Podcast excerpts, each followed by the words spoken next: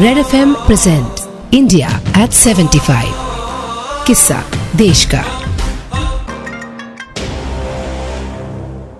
जब किसी की पहचान को ही जुर्म बताकर जुल्म किया जाए, जब किसी के होने भर पे उसे सजा दी जाए, तब ऐसे कानूनों को कटघरे में खड़ा करना ज़रूरी हो जाता है। इतिहास में ऐसे कई कानून रहे हैं और अब भी हैं। जिनका इस्तेमाल समाज के एक खास वर्ग को तंग करने के लिए किया जाता है, जो बाकी लोगों से अलग और कमज़ोर प्रतीत हो। ऐसा ही एक लॉ था इंडियन पीनल कोड का आर्टिकल 377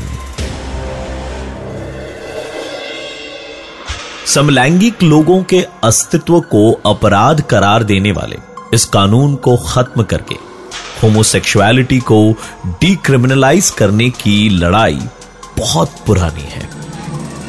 भारत में जिसकी शुरुआत हुई, उन्नीस में।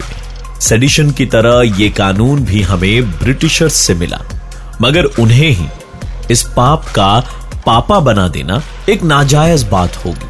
दरअसल हमारे देश के भी बहुत सारे लोग अपनी अमानवीय सोच के कारण समलैंगिकों से घृणा करते थे। यहाँ तक कि फ़िल्मों, गानों, कहानियों के ज़रिए पॉप कल्चर में भी होमोसेक्सुअलिटी को भद्दे मज़ाक की तरह देखा जाता था। उन्नीस सौ इक्यानवे में इस डिस्क्रिमिनेटरी सेक्शन के खिलाफ पहली बार औपचारिक तौर पर एक मुहिम छेड़ी गई, जब एड्स भेदभाव विरोधी आंदोलन ने less than gay a citizen report को पब्लिश किया।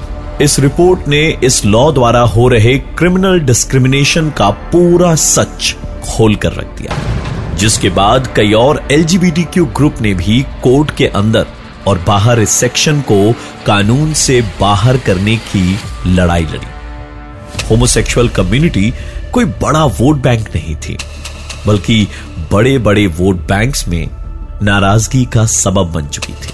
इसलिए बड़ी बड़ी पॉलिटिकल पार्टीज़ इस लड़ाई को अपने विजन का एक हिस्सा बनाने से नज़रें चुरा रही थी। जब लेजिस्लेचर से उम्मीद नहीं दिखी तो जुडिशरी का दरवाज़ा खटखटाया गया। पहले तो दिल्ली हाई कोर्ट ने पेटिशन सुनने से इनकार कर दिया। मगर बाद में सुप्रीम कोर्ट के निर्देश पर इस पिटिशन को दोबारा सुना गया। 2 जुलाई 2009 को। दिल्ली हाई कोर्ट ने एक ऐतिहासिक फैसले में सेक्शन 377 को ओवरटर्न कर दिया और इस कानून ने आर्टिकल 14 द्वारा दिए गए राइट टू इक्वालिटी का वायलेशन बताया।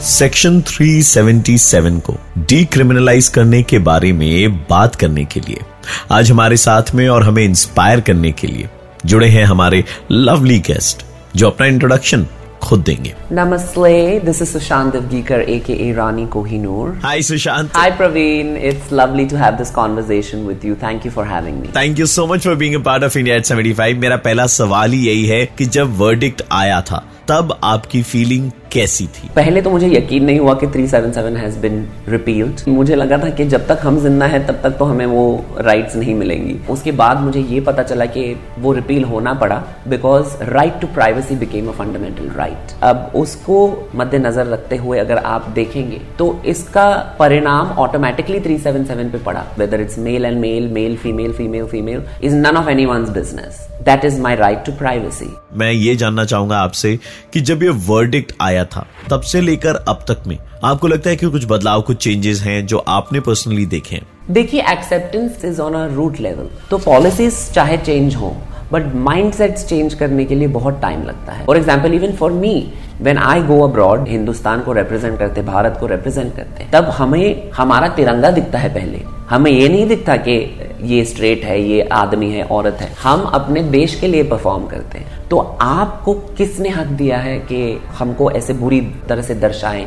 तो ये actually also it's it's our fault of the media of the film how we have been shown in film तो अब जाके हमारी खुशकिस्मती है कि आप हमसे बात कर रहे हैं, हमें समझ रहे हैं। तो ऑटोमेटिकली इस माध्यम के द्वारा हम कितने लोगों तक पहुँच रहे हैं, मेरी आवाज़ कितने लोगों तक पहुंचेगी? और ये लोगों का पर्सपेक्टिव बदलेगा, नज़रिया बदलेगा। So I must thank red F M and you Praveen for having this conversation with me ऐसी कौन सी लड़ाई है जो आपको लगता है कि अभी भी लड़नी बाकी है? देखिए सबसे बड़ी लड़ाई अगर uh, मुझे आपको बतानी पड़ेगी तो हम यही कहेंगे कि हमें जिस नज़रिए से देखा जाता है वो नज़रिया बदलना पड़ेगा लोगों को। हम आपका हिस्सा बनना चाहते हैं।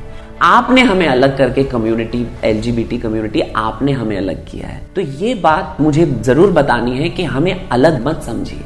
हम आपका ही हिस्सा है आप हमारा हिस्सा है। Thank you so much Sushant for talking to us and giving us your valuable time तो आइए जिस चीज़ को हम लेकर इतने देर तक डिस्कस कर रहे थे उस uh, मुद्दे को थोड़ा और आगे बढ़ाते हैं। जून के महीने को प्राइड मंथ कहा जाता है और जगह जगह प्राइड परेड होती है जहाँ दुनिया के सबसे रंगीन और खुश मिजाज मंजर नजारे आते हैं। अलबत्ता ये परेड क्यू कम्युनिटी के लिए है।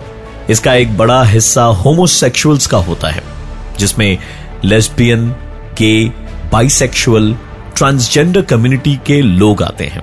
लेकिन ये खुश मंजर हवा तैयार करने में आखिरी सांस तक की लड़ाई लड़ी गई है।